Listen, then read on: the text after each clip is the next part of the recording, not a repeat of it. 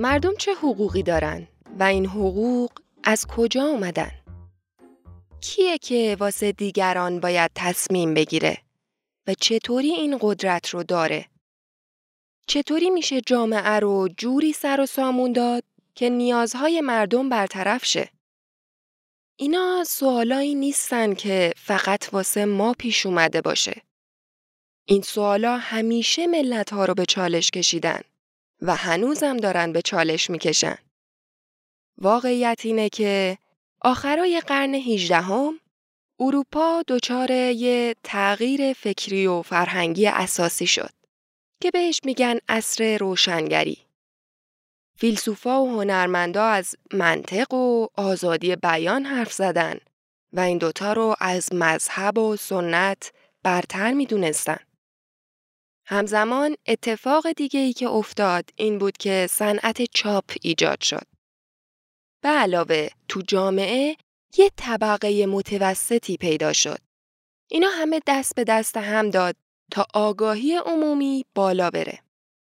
با اینکه تو آمریکا انقلاب شد و از استعمار انگلیس استقلال پیدا کرد، اما تو فرانسه یکی از بزرگترین و ثروتمندترین کشورهای اروپا هنوز یه نظام فرسوده سر کار بود و جامعه متشکل از سه طبقه یا سه گروه اجتماعی به اسمای روحانیون، اشراف و عوام بود. بعد همه این سه گروه تحت حاکمیت پادشاهی به اسم لوی 16 هم بودن. اون زمان اینجوری بود که پادشاه حاکمیتش رو بر اساس حقوق خدادادی می‌دونست به روحانیون و اشراف یعنی گروه اول و دوم امتیازات ویژه اعطا می کرد. اما دسته سوم یعنی عوام از این امتیازات برخوردار نمی شدن. حالا این عوام یعنی کیا؟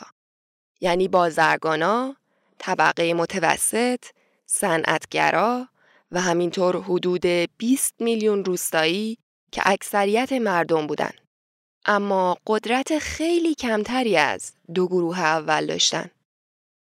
و ضمناً تنها کسایی بودن که نه تنها به شاه بلکه به روحانیون و اشراف هم مالیات می‌دادند. بنابراین تو سالایی که برداشت خوب نبود وقتی روستایی مالیات هاشونو پرداخت می‌کردن دیگه چیزی واسه خودشون نمیموند. در حالی که پادشاه و روحانیون و اشراف تو ناز و نعمت زندگی می‌کردن. اما وقتی فرانسه بدهی بالا آورد به خاطر حمایتش از انقلاب کشورهای دیگه مثل آمریکا و همینطورم جنگ طولانی مدتش با انگلیس دیگه نیاز به یه تغییر اساسی تو جامعه احساس می شد. تغییری بزرگ که با نام انقلاب کبیر فرانسه مشهور شد.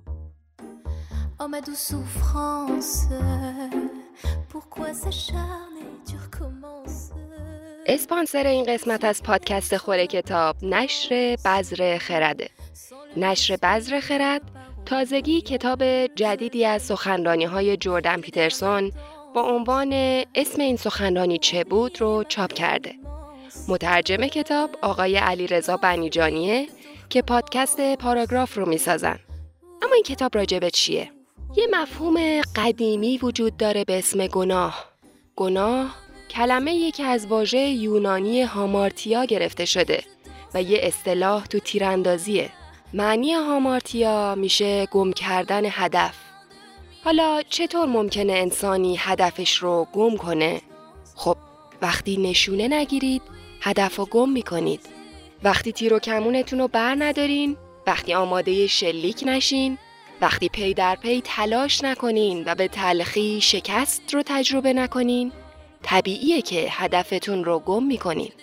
وقتی نخواهیم خودمون رو به هیچ زحمتی بندازیم واضحه که هدف از دست میدیم. و این همون مفهوم گناهه. کم کم وقتی دوروبرمون رو نگاه می‌کنیم می‌بینیم که به جای بهشت جهنم واسه خودمون ساختیم و مقصر این شرایط هم خودمونیم. ولی نباید یادمون بره که این وظیفه خود ماست تا نظم زندگی رو از بین هرج و مرج ها بیرون بکشیم واسه تهیه نسخه چاپی کتاب اسم این سخنرانی چه بود از جردن پیترسون به سایت جیهون سر بزنید و تا نیمه شهریور با 10 درصد تخفیف کتاب رو بخرید. نسخه الکترونیکی کتاب رو هم می‌تونین از پلتفرم هایی مثل تاقچه، کتاب راه و فیدیبو خریداری کنید. لینک خرید کتاب اسم این سخنرانی چه بود رو تو توضیحات این قسمت گذاشتیم. خب برگردیم سراغ داستان انقلاب های فرانسه.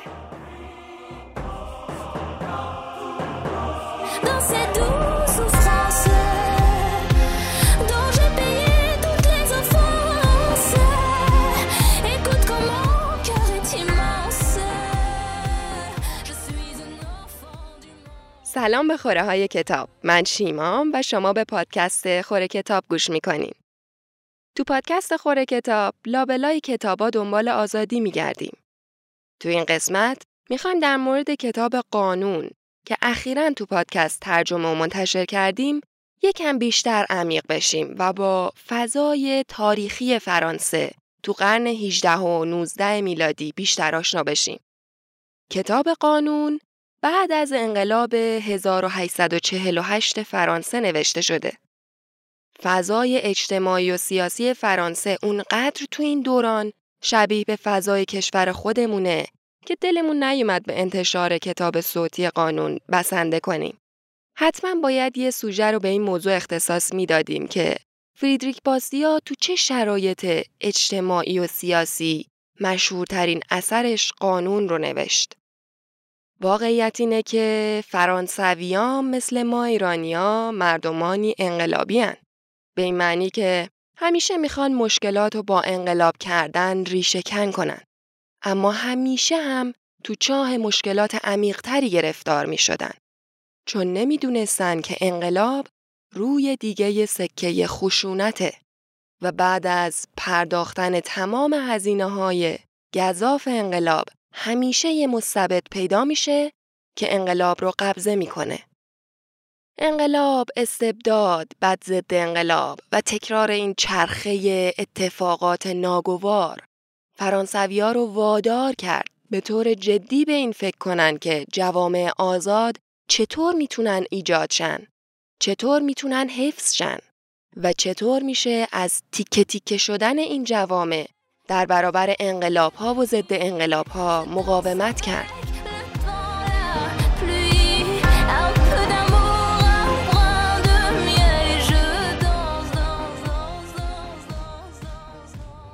فریدریک باستیا خودش تو سال 1801 به دنیا آمد.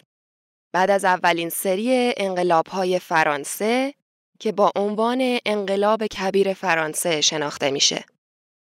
این دوران انقلابی از سال 1789 شروع شد و حدوداً ده سال طول کشید یعنی تا سال 1799 یه پرانتز اینجا باز کنم و یه نکته جالب رو بگم. تو همین حین که انقلاب کبیر فرانسه داره رخ میده یعنی سال 1789 تا 99 میشه سالای 1168 تا 78 شمسی و سلسله زندیه توی ایران ساقط میشه و قاجاریه حاکم میشه. دقیق ترش رو بگم تو سال 1174 شمسی زندیه بعد از 45 سال کنار میره و قاجار برای 129 سال یعنی تا سال 1304 شمسی حاکم ایران میشه. برگردیم به فرانسه. انقلاب کبیر فرانسه باعث شد تا لویی 16 هم ساقط و با گیوتین گردن زده بشه و در نهایت هم ناپل اون به قدرت برسه و بر پایه مفهوم مدرن دولت ملت ارتشی رو تشکیل بده که اروپا رو به خون کشید. اما انقلاب کبیر فرانسه شروعی واسه آینده باثبات نبود بلکه بارها و بارها مردم فرانسه این تجربه رو تکرار کردند. بعد از شکست نهایی ناپلئون هم تو نبردی به اسم نبرد واترلو ناپلئون تو سال 1814 خلع و بعد تبعید شد. بعد از ناپلئون فرانسه دوباره به نظام پادشاهی برگشت. لویی 16 هم که با گیوتین گردن زده شد. برادر لویی 16 هم بعد از ناپل اون به تاج و تخت رسید و با نام لویی 18 هم پادشاه فرانسه شد. پس این اولین انقلابی بود که باستیا در طول زندگیش تجربه کرد. وقتی باستیا 14 ساله بود، اولین تجربه خشونت و آشوب های انقلاب رو تو سقوط ناپل اون لمس کرد. اما آخرین بار نبود. بلکه باستیا در طول زندگیش سه تا از این انقلاب ها رو تجربه کرد. بعد از اینکه لوی 18 هم بر اثر مرگ طبیعی از دنیا رفت، برادر جوونترش شارل دهم پادشاه شد. بعد از اینکه حدود 6 سال از سلطنت شارل دهم میگذشت، یعنی تو سال 1830 دوباره تو فرانسه انقلاب شد و تغییراتی تو نوع نظام سلطنتی به وجود اومد که با عنوان پادشاهی ژوئیه شناخته میشه. شارل دهم از فرانسه فرار کرد و لوی فیلیپ جایگزین اون و پادشاه فرانسه شد. باستیا اینجا 29 ساله بود. اما کار مردم فرانسه با انقلاب تموم نشده بود. تو سال 1848 وقتی فریدریک باستیا 47 ساله بود، انقلاب دیگه اتفاق افتاد و حالا لوی فیلیپ کناره گیری کرد و به انگلستان تبعید شد. شاید فکر کنید دیگه با این انقلاب واسه همیشه بسات سلطنت از فرانسه جمع شد. اما اینجوری نبود. با این انقلاب سال 1848 واسه چهار سال نظام جمهوری حاکم شد. ولی با کودتای ناپل اون سوم برای بار چندم پادشاهی به فرانسه برگشت. حالا کتاب قانون دقیقا دو سال بعد از انقلاب 1848 نوشته شده. یعنی بعد از اینکه فرانسه تو سالهای 1799 1814 1830 و باز سال 1848 انقلاب رو تجربه کرده. باستیا اولین انقلاب فرانسه یعنی انقلاب کبیر فرانسه رو تجربه نکرد.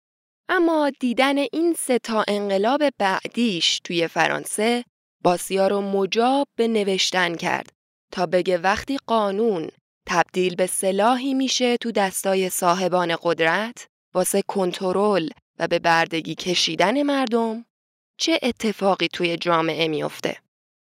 ولی بیماری سل به باستیا مهلت نداد و تو سال 1850 باستیا تو 49 سالگی فوت کرد. باستیا از دنیا رفت و دیگه شاهد آشوبهای فرانسه نبود. اما این دلیل نمیشه که فرانسویا دست از انقلاب بکشن. جمهوری دوم فرانسه که با انقلاب سال 1848 سر کار اومده بود فقط چهار سال دوم آورد. بعدش ناپل اون سوم با کودتا به قدرت رسید و تا سال 1870 پادشاه فرانسه بود. اما بعد از شکست مفتزهانه فرانسه در مقابل پروس تو سال 1870 نیروهای انقلابی پاریس رو تسخیر کردند و با خلع ناپل سوم جمهوری سوم فرانسه رو تشکیل دادن. این جمهوری هفتاد سال سر کار بود تا اینکه آلمان نازی تو جنگ جهانی دوم فرانسه رو اشغال کرد. از شنیدن این همه پیچیدگی ها و اتفاقات تاریخی سرگیجه گرفتین. حالا تصور کنید که مردم فرانسه چه حس داشتن. آشوب پشت آشوب، تغییر نظام سیاسی پشت تغییر، انقلاب پشت انقلاب، خشونت پشت خشونت. چرخه ای که از سال 1789 شروع شد، تو سالهای 1814 1830 1848 1852 و 1870 تکرار شد.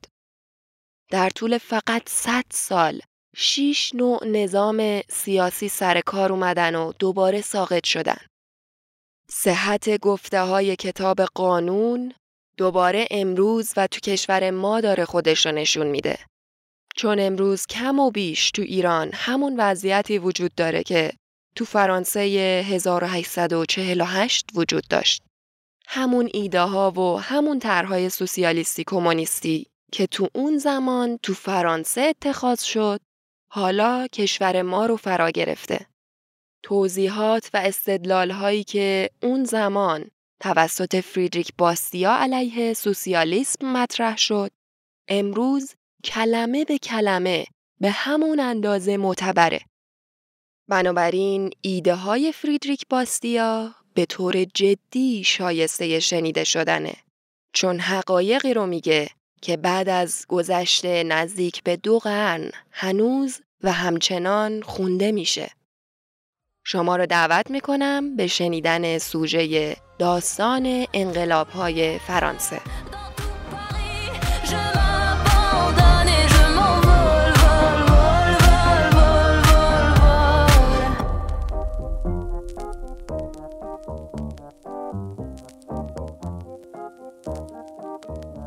واسه فهمیدن فضایی که توش باستیا کتاب قانون رو می نوشت لازمه برگردیم به گذشته فرانسه.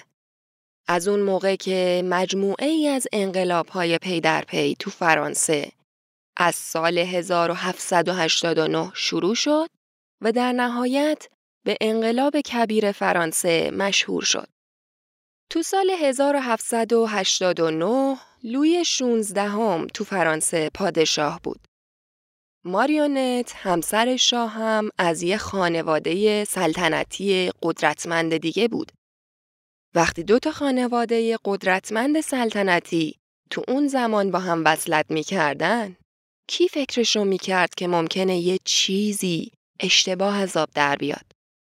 واقعیت اینه که ماریونت اهل بریز و به پاش خیلی زیادی بود. اصلا اهمیتی به فقرا نمی‌داد. فرانسه فقرای زیادی داشت.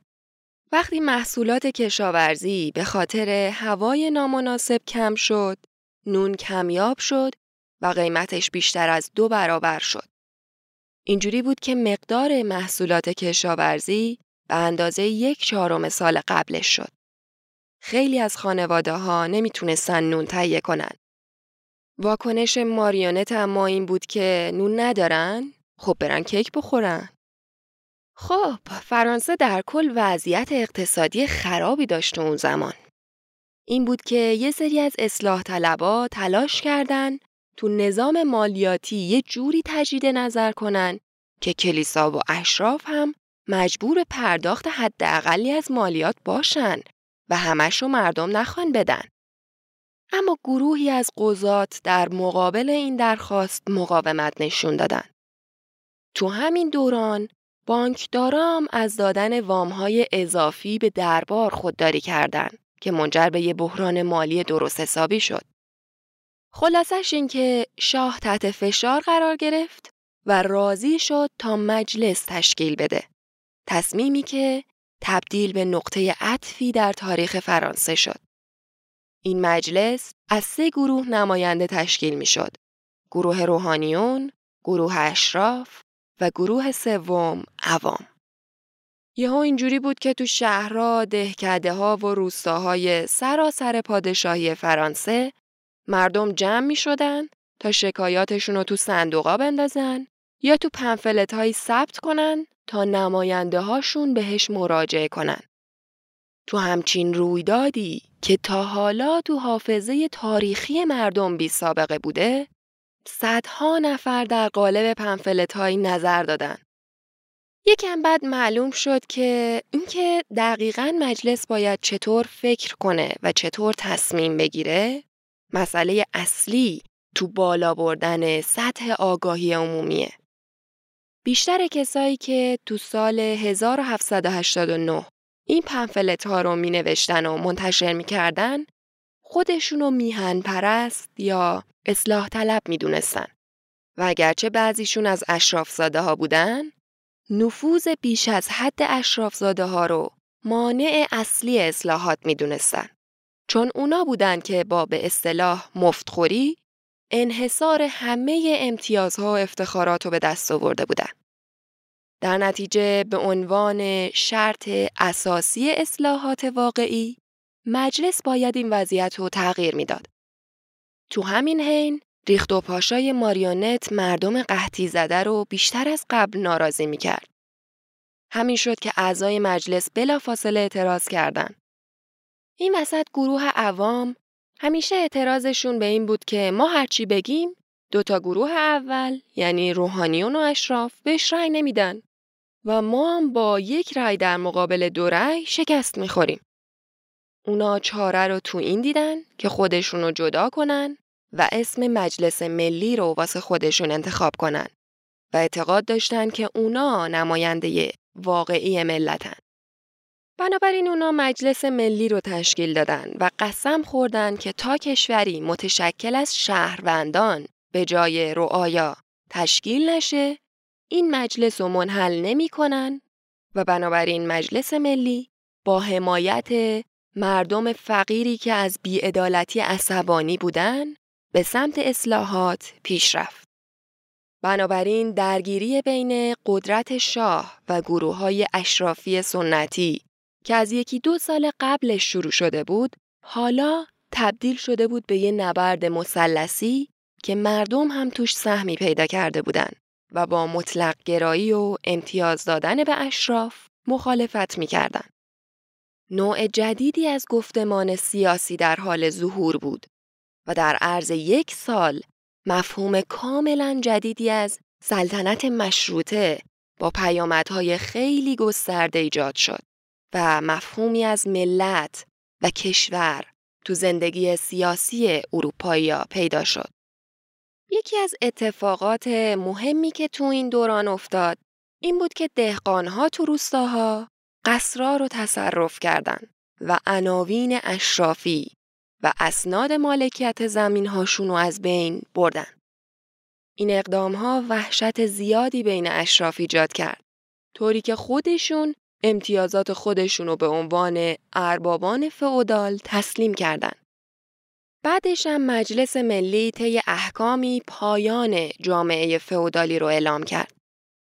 تو همون ماه مجلس ملی اعلامیه حقوق مردان و حقوق شهروندی رو تصویب کرد. سندی که از دارایی افراد محافظت می کرد، از آزادی بیان حرف می‌زد و تو بخشی از این اعلامیه اومده بود که مردان آزاد به دنیا میان، آزاد میمونن و حقوق برابر دارن. این آزادی شامل آزادی مذهبی هم بود.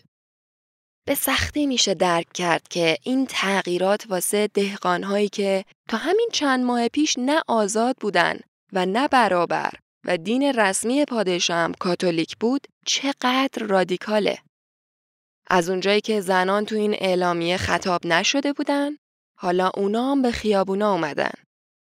اونا تو پاریس راهپیمایی کردن و با خشونت خیلی زیادی باهاشون برخورد شد. اگرچه خانواده هاشون آسیبی ندیدن ولی تعداد زیادی از زنان حتی از زنان حلقه سلطنتی از جمله بهترین دوست ملکه ماریونت مورد تجاوز قرار گرفتن به قتل رسیدن و مسلح شدن. بعد از این راهپیمایی اندامهای جنسی و سرهای بریده این زنان رو توی شهر به نمایش گذاشتن. اشراف از این واقع اونقدر وحشت زده شدن که از کشور فرار کردند.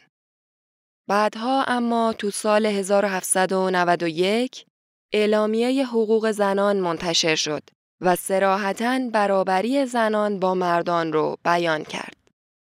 تو کل این اعلامیه حقوق بشر حالا چه زنان چه مردان می گفت قدرت پادشاه از سمت خدا نیست بلکه از ملت سرچشمه می‌گیره و به همین خاطر مجلس قانون اساسی تدوین کرد و سلطنت رو به این شکل مشروطه کرد. بعدم تو سال 1790 واسه کلیسا قانون وضع کرد.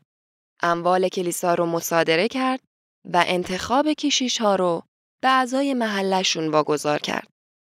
اینجا بود که اعضای خانواده سلطنتی هم به این فکر افتادن که بهتر از کشور خارج شن.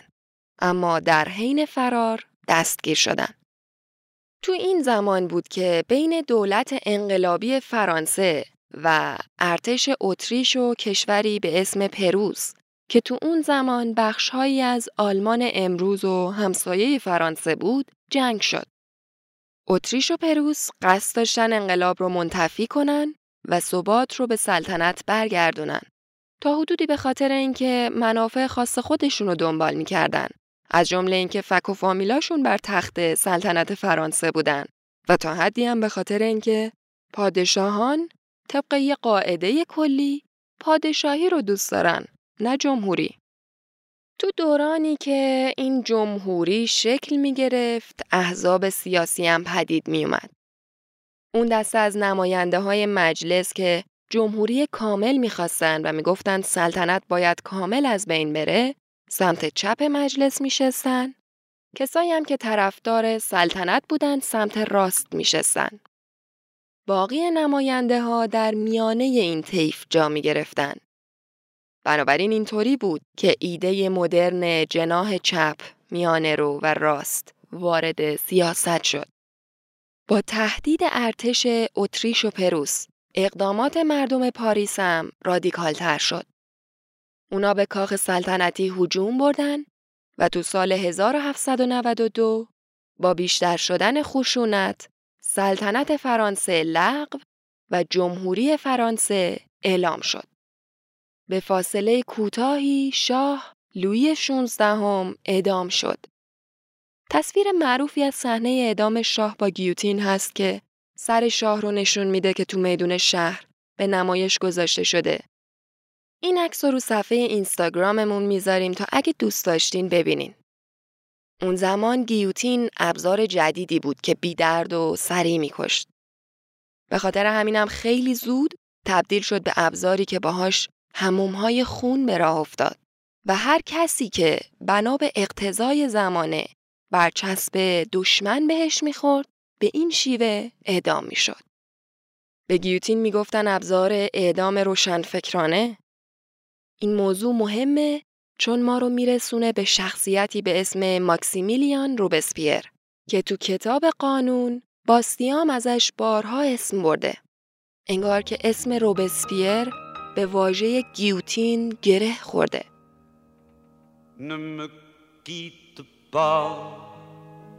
Il faut oublier tout, peut s'oublier qui s'enfuit déjà, oublier le temps des malentendus et le temps perdu, à savoir comment oublier ces heures qui tuait parfois à coups de pourquoi le cœur.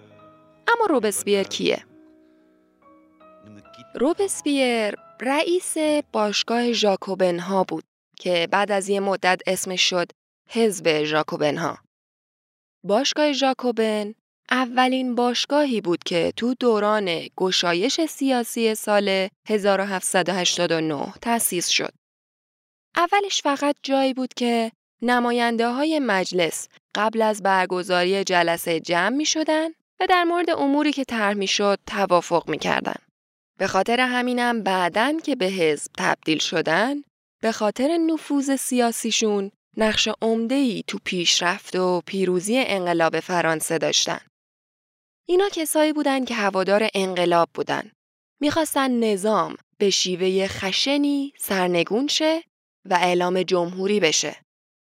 اسم ژاکوبنها با دورانی معروف به دوران وحشت بعد از انقلاب کبیر فرانسه گره خورده. بعد از اینکه شاه ادام شد، ژاکوبنها به رهبری فردی به اسم روبسپیر ملت رو متعهد به پیروی از حاکمیت مطلق ارزشها و ایده های روسو کردند. و به رغم تمام آزادی های مورد توافق تو اعلامیه حقوق بشر با نادیده گرفتن اراده عمومی مردم اونا رو به اطاعت کامل از ایده های رسو وادار کردن. هموم های خون به راه افتاد. وقتی قدرت گرفتن توی بازه زمانی یه ساله بین 1793 تا 94 17 هزار نفر رو به طور رسمی اعدام کردن که سه هزار تاش توی پاریس بود و طبق منابع مختلف بین ده تا چهل هزار نفرم تو زندانهاشون اعدام کردن که نیمیشون بدون دادگاه ادام شدن. اینا از مجلس هم حزب مخالفشون رو بیرون کردن و دو تا کمیته تشکیل دادن به اسمای نجات ملی و امنیت ملی. اسما رو ببینین؟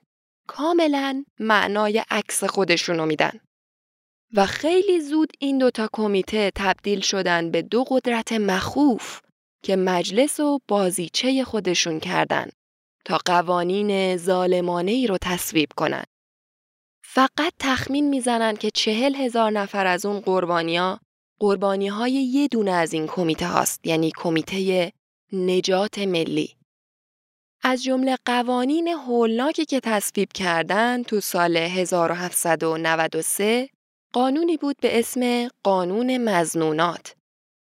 طبق این قانون مزنونات هر کسی که مورد سوء زن قرار می گرفت باید تحت پیگردم قرار می گرفت. بنابراین به هر کس که شک می کردن که به موازین اخلاقی رسو اعتقاد نداره قانونا می‌تونستن دستگیرش هم بکنن. تو این دوران خیلی از مخالفای سیاسی ژاکوبن ها اعدام شدن.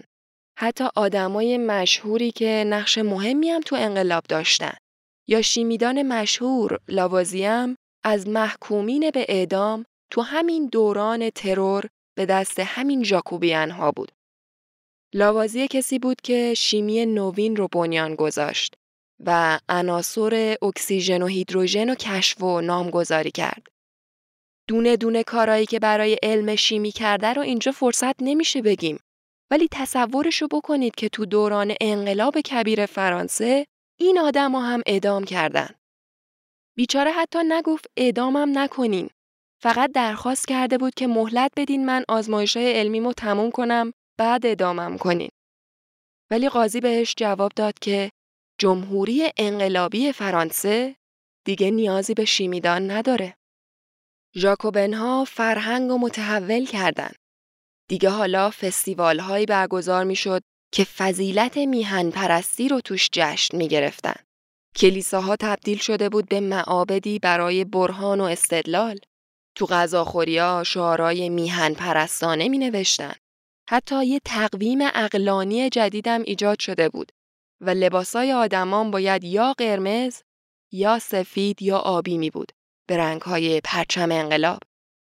همه جا پر از جاسوس و خبرچین بود خصوصا تو کلوپای زنان چون می‌گفتن زنان واسه انقلاب یه تهدیدن. یادتون میاد باستیا می‌گفت وقتی قانون منحرف میشه حالا هر گروهی که دستش به این موقعیت قانونگذاری برسه سعی می‌کنه قوانین رو به نفع خودش تغییر بده تا راه رو واسه رسیدن باقی گروه ها به این موقعیت ببنده تا جایی که به استبداد ختم میشه. جای تعجبی نداره که ژاکوبنهام به فاصله کمتر از پنج سال ناپلون بوناپارت رو بر مسند قدرت نشوندن و در جواب به دستور صادر کردن انقلاب به کل اروپا ناپلئون شروع به جنگ‌های مختلفی تو اروپا کرد که به جنگ‌های ناپلئونی مشهور شدن. صادر کردن انقلاب براتون صحبت آشنایی نیست؟ همون ایده ای نیست که مردم ایران بعد از انقلاب سال 57 می‌خواستن انجام بدن؟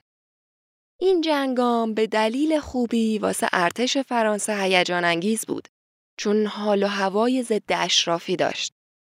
یعنی حالا دیگه سربازام می‌تونستن به موقعیت افسرها برسن. در حالی که قبلا این موقعیت ها فقط مختص نجیب زاده ها بود.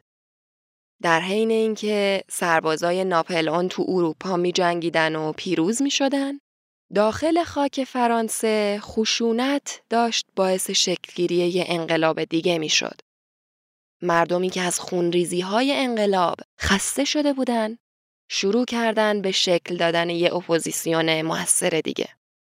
در نهایت یه سری قیام هایی شد که وقتی در کنار فعالیت های گروه های میانه رو توی مجلس قرار گرفت باعث سرنگون شدن ژاکوبنها و اعدام روبسپیر شد. یکی از سیاست مدارایی که به طور معجزه آسا از تیغه گیوتین روبسپیر جون سالم به در برده بود. پیشنهاد کرد روی سنگ قبر روبسپیر این جمله رو بنویسن. ای آبر بر من گریه نکن. زیرا اگر من زنده بودم تو مرده بودی.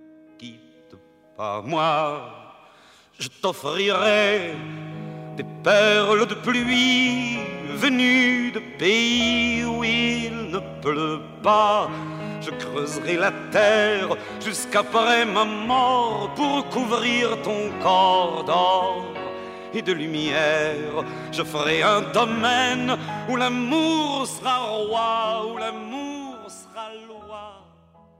جدای از اینکه خیلی از کشورها تحت تأثیر انقلاب کبیر فرانسه قرار گرفتن و جنبش ها و انقلاب ها توشون به راه افتاد، یکی از دلایل اهمیت انقلاب کبیر فرانسه این بود که اساساً همچین مفهومی مطرح شد که ملت از شهروندان تشکیل شده، نه از پادشاه و رعایاش.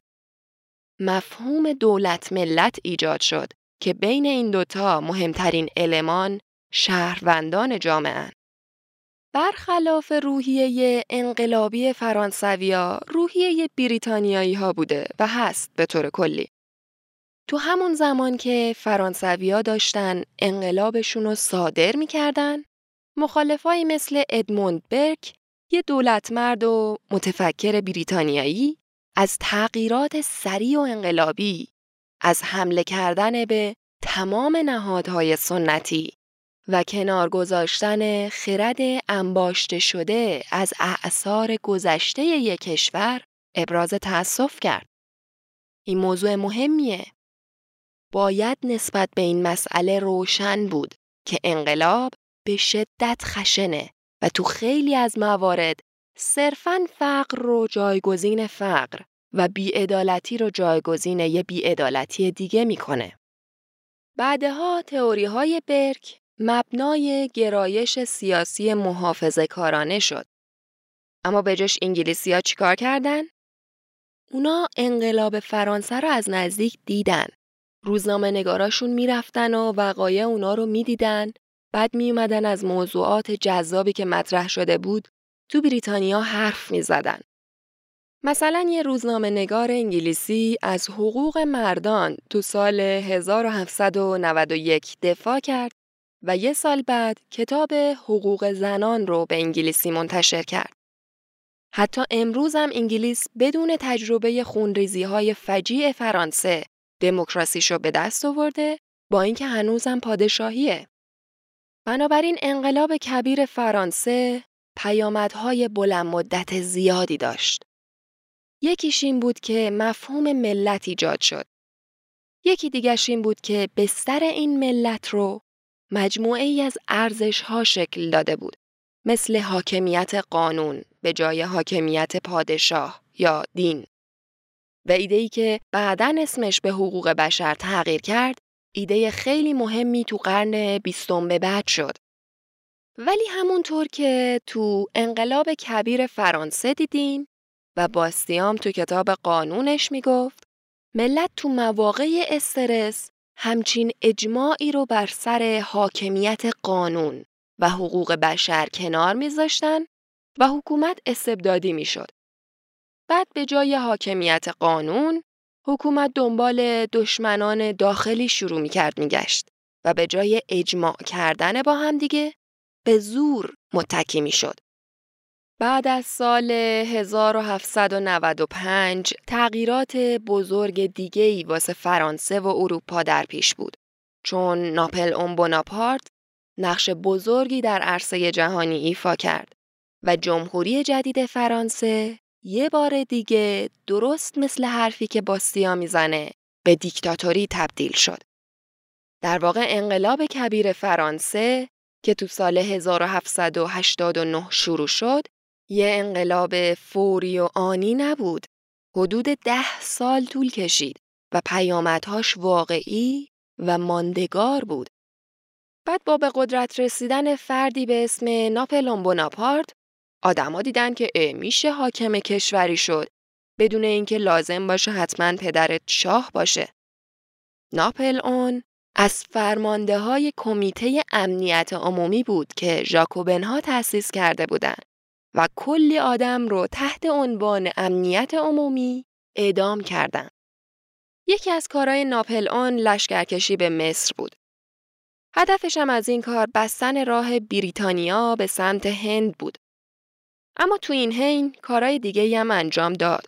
مثلا یه تعداد دانشمند و زبانشناس و محققای دیگر با خودش از فرانسه ورداشت آورد مصر تا از ثروتمندای مصر دانش یاد بگیرن. مصریا خیلی تحت تاثیر باز بودن و روشن فکری این محققا قرار گرفتن. اما در کل بیشتر از ناپختگی و مستی این آدما وحشت زده شده بودند. ناپلون با تعریف و تمجید از اسلام سعی می‌کرد تملق مصری ها رو بکنه. به این شیوه باهاشون روابط خوبی می ساخت.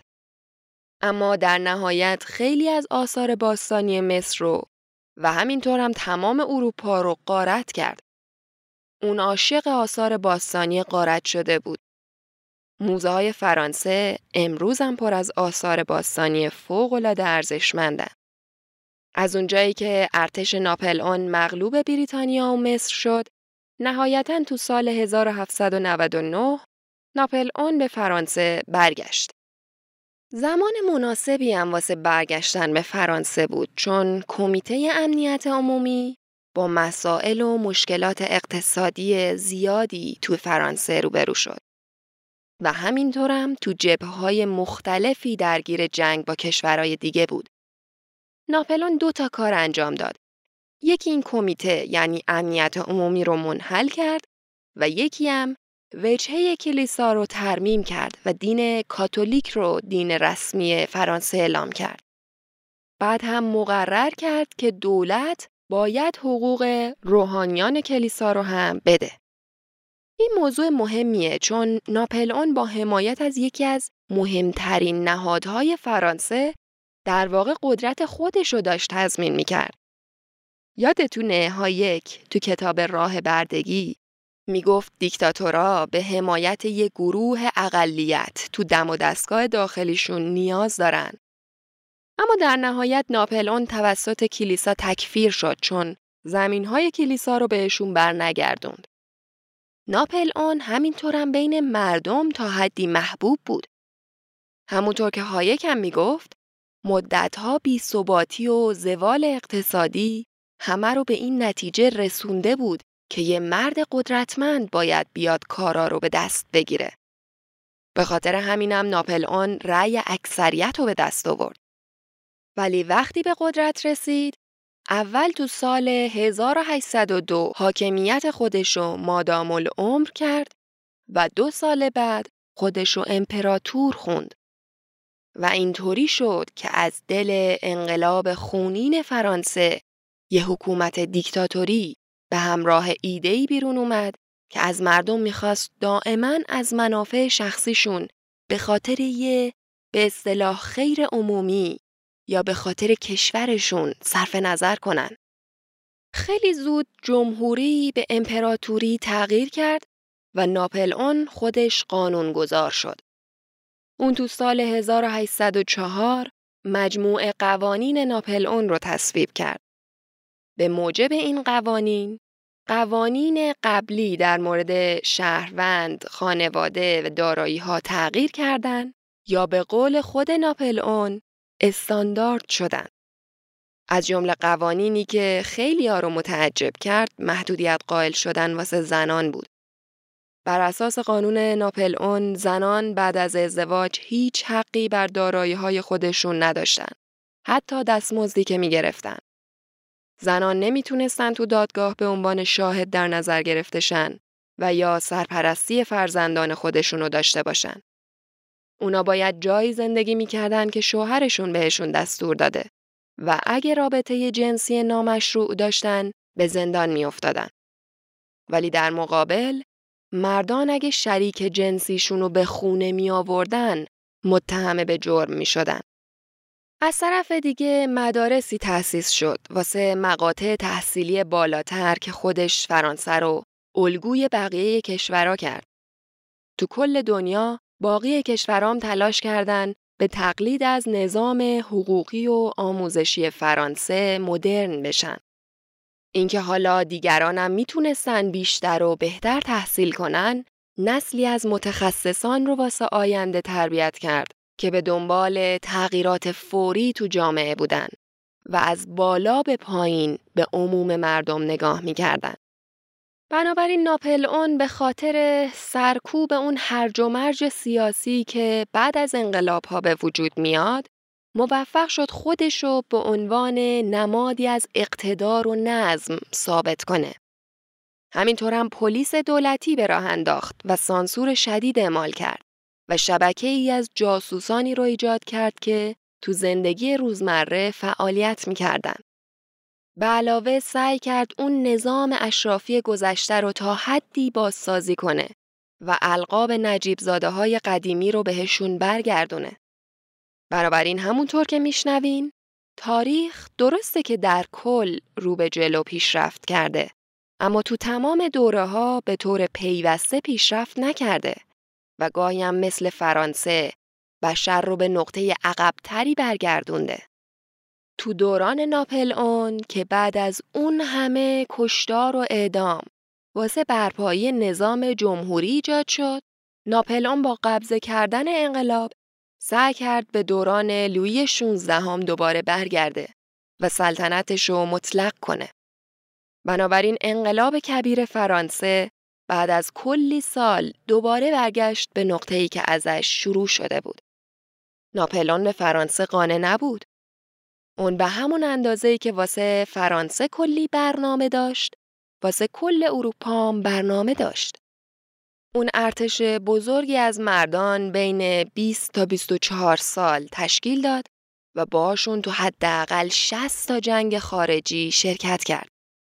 وقتی سرزمینای آلمان و اتریش رو می گرفت، مردان اون کشورها رو هم به ارتشش اضافه می کرد. ناپل اون تا سال 1807 یه ارتش 100 هزار نفری داشت. اون به متحد شدن آلمان به عنوان یک کشور و همینطورم متحد شدن کل اروپا کمک کرد. چطوری؟ با تکلیف کردن مجموع قوانین ناپل اون با جا انداختن یه سیستم متریک واحد و با توسعه علم و تکنولوژیشون. یکی از اثرات جنگ های ناپل اون گسترش انواع ایدئولوژی ملیگرایی یا ناسیونالیسم بود. این از جهاتی موضوع مهمیه چون مثلا مردم پروس ترجیح می‌دادن رو آلمانی ببینن تا فرانسوی. بعد از فتح تقریبا کامل اروپا نگاه ناپلون به روسیه افتاد. تزار روسیه از پذیرفتن قوانین ناپلون خودداری کرده بود و این مسئله باعث شد که ناپلئون یه ارتش 600 تا 700 هزار نفری از سرزمینهاش جمع کنه و بخواد که به جنگ روسیه بره. روسیه اما دنبال جنگیدن نبود. تنها کاری که می‌کرد این بود که تو مسیر حرکت ارتش فرانسه هر چیزی که فکر می‌کرد می‌تونه آزوغه یا منبعی مورد استفاده باشه آتیش می‌زد. بنابراین منابع خیلی کم و خیلی محدود شد. سی هزار نفر از ارتش فرانسه مردن. خیلیا فرار کردند ولی بعضیا با این شرایط هم تا نزدیکی های مسکو پیش رفتن. کم کم با رسیدن زمستون اوضاع طوری سخت شد که دستور اومد به سمت غرب و به سمت سرزمین های هلند عقب نشینی کنن. خلاصش این که تو سال 1813 از اون ارتش عظیم 600 هزار نفری فقط چهل هزار نفر زنده به هلند رسیدن. حالا وقت چی بود؟ روسیه و پروس و اتریش و سوئد با حمایت مالی بریتانیا وقتی دیدن ارتش ناپل اون ضعیف شده بهش حمله کردن و فرانسه رو شکست دادن. خود ناپل اون دستگیر و تبعید شد ولی یه سال بعدش از تبعید فرار کرد و برگشت فرانسه. دوباره ارتش جمع کرد و به جنگ رفت. این دوران کوتاه به دوران حکومت صد روزه ناپل اون شناخته میشه. اما نهایتا تو سال 1814 شکست خورد و اینجوری پرونده انقلاب کبیر فرانسه هم بسته شد. ناپل اون دوباره تبعید شد و تو سال 1821 تو تبعید از دنیا رفت.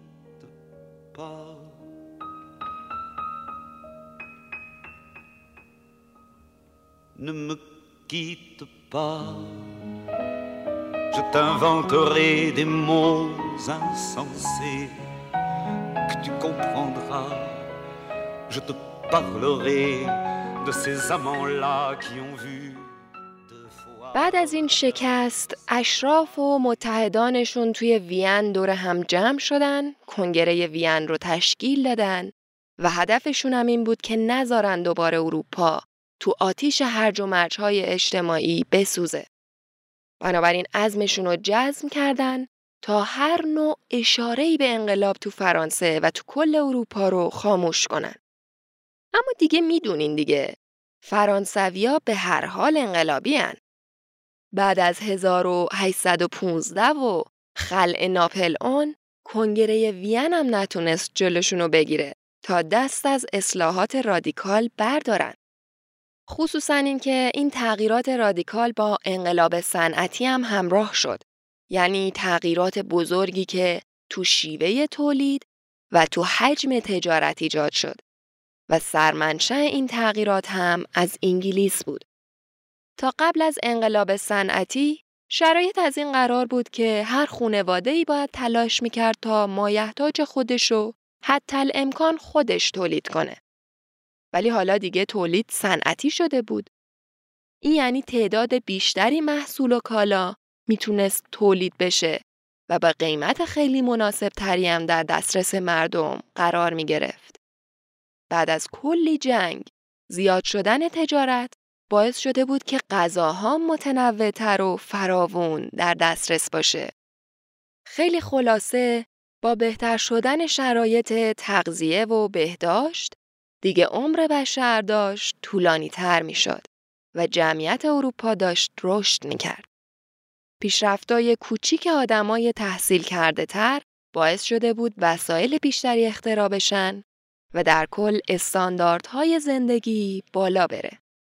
همه این امکانات تو قرن قبلش چیزی در حد یه رویا بود.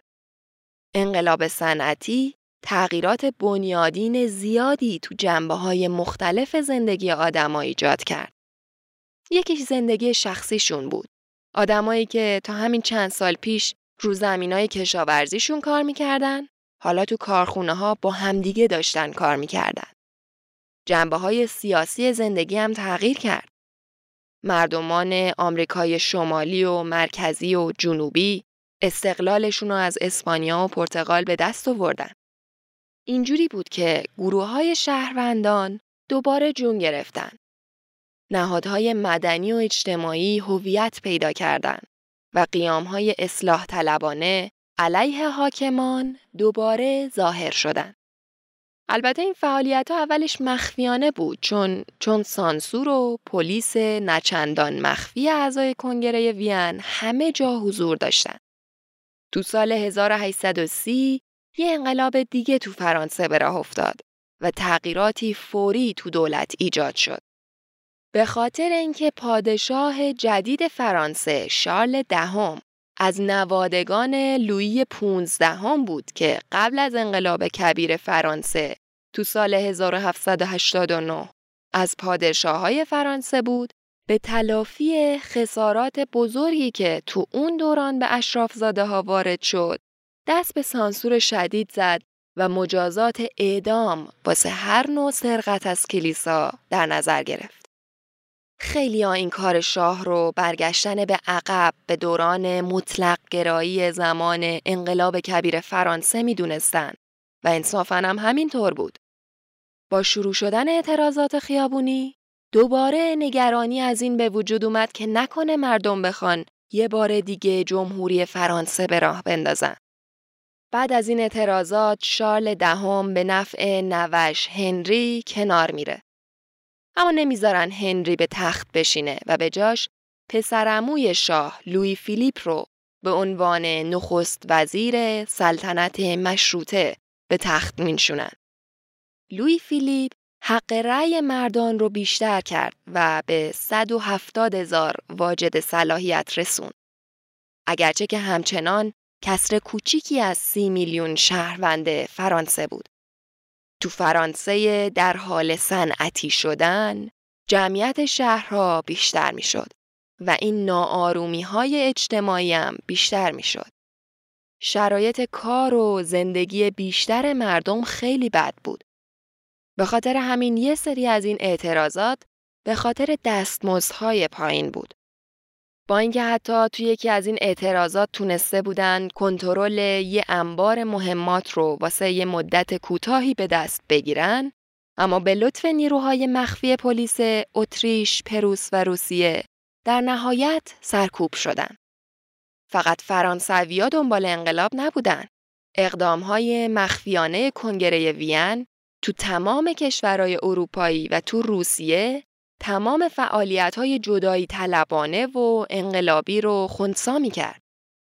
کشورهایی مثل ایتالیا یا مجارستان که دوستاش از اتریش جدا بشه یا تو خود روسیه یا یونان، سربستان، ایرلند همه جا. تو فرانسه به دنبال صنعتی شدن یه سری از اشرافزاده های سابق اسم سوسیالیست رو خودشون گذاشتن. و همونطور که هایک تو کتاب راه بردگی توضیح میده اعلام کردن که به دنبال یه جامعه بهترن. حالا ایده های یوتوپیایی پیدا شدن و چون انقلاب 1789 زیادی تمرکزش رو فردگرایی بود اینا تمرکزشون رو گذاشتن رو مفهومی به اسم خیر عمومی.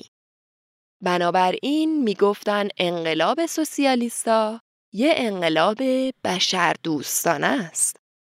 حالا که ما از آینده می‌تونیم برگردیم و تاریخ و از منظر وسیع تری قضاوت کنیم، دو قسمت آینده براتون تعریف می‌کنم که این به اصطلاح بشر دوستی سوسیالیستی چه بلایی به سر فرانسه و دنیا آورد.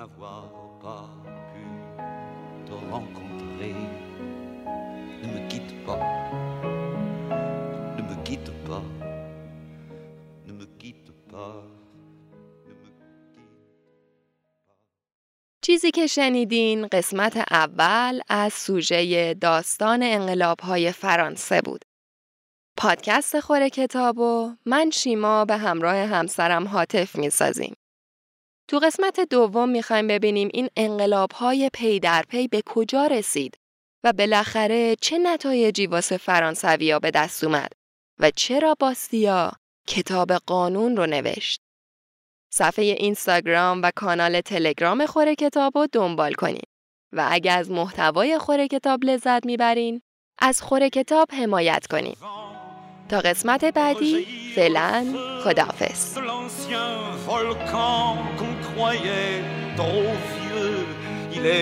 paraît-il, des terres brûlées, donnant plus de blé qu'un meilleur avril. Et qu'on vient le soir pour qu'un ciel flamboie, le rouge et le noir ne s'épousent-ils pas Ne me quitte pas quitte pas, ne me quitte pas, ne me quitte pas.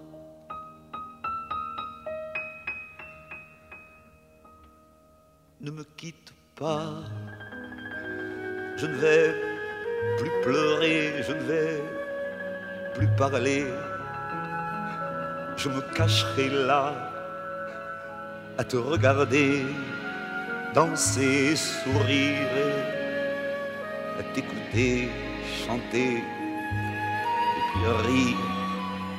Laisse-moi devenir l'ombre de ton ombre, l'ombre ta main, l'ombre de ton chien, mais ne me quitte pas, ne me quitte pas,